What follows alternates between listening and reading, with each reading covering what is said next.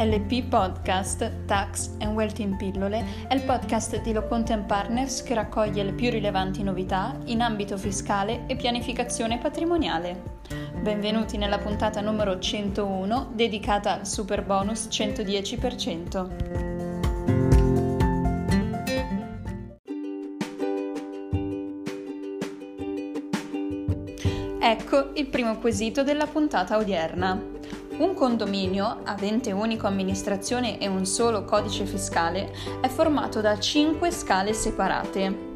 Ogni scala può fruire autonomamente dell'agevolazione da superbonus oppure è necessario considerare il complesso condominiale nella sua totalità?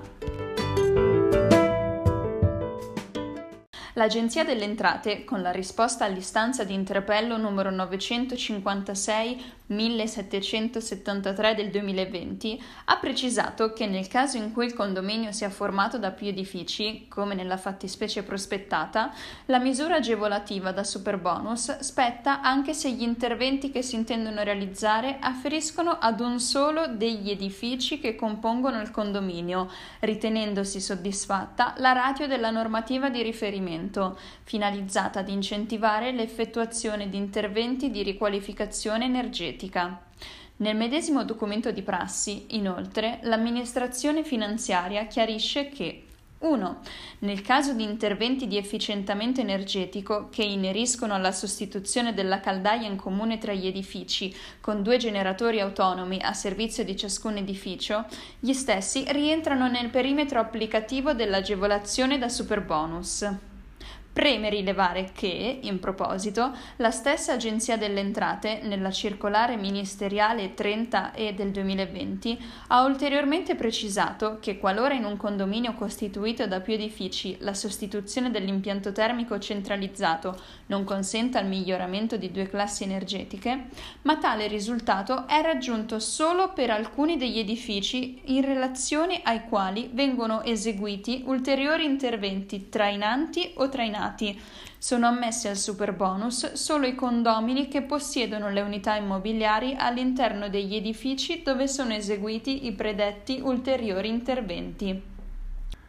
Nel caso di interventi di isolamento termico sugli involucri dell'edificio, cosiddetto cappotto termico, le relative spese ricadono nel superbonus se l'intervento in questione, anche se realizzato su uno solo degli edifici che compongono il condominio, rispetti i requisiti dell'incidenza superiore al 25% della superficie lorda dispendente complessiva e sempre che gli interventi effettuati consentano il cosiddetto doppio salto di classe energetica.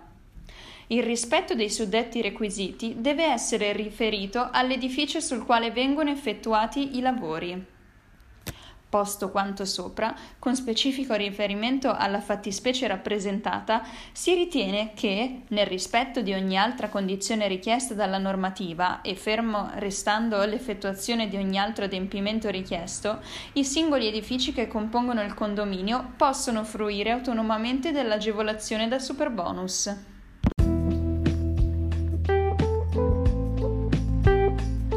Passiamo al secondo quesito. La circolare ministeriale dell'8 agosto 2020, numero 24, chiarisce che l'aliquota maggiorata del 110% si applica anche agli acquirenti delle case in parola, a condizione che la cessione di detti immobili avvenga entro il termine di 18 mesi dal termine dei lavori. In considerazione della circostanza per la quale la maxi detrazione si applica alle spese sostenute nel periodo 1 luglio 2020-31 dicembre 2021, si chiede se la cessione da parte dell'impresa che ha eseguito la demolizione e la ricostruzione dell'immobile possa essere effettuata oltre il termine del 31 dicembre 2021, fermo restando la previsione dei 18 mesi dalla data di termine dei lavori.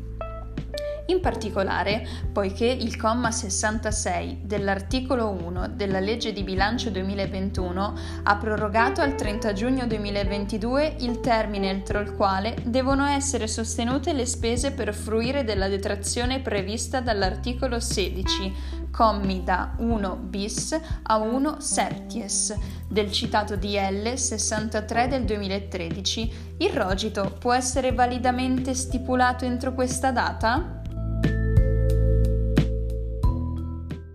La circolare dell'Agenzia delle Entrate 30E del 22 dicembre 2020, emessa in un momento precedente rispetto all'approvazione della legge di bilancio per il 2021, riferendosi alla disposizione di cui all'articolo 16, comma 1 septies del DL 63 del 2013, vigente ratione temporis, ha chiarito come la stessa dovesse applicarsi alle spese sostenute entro il 31 dicembre 2021.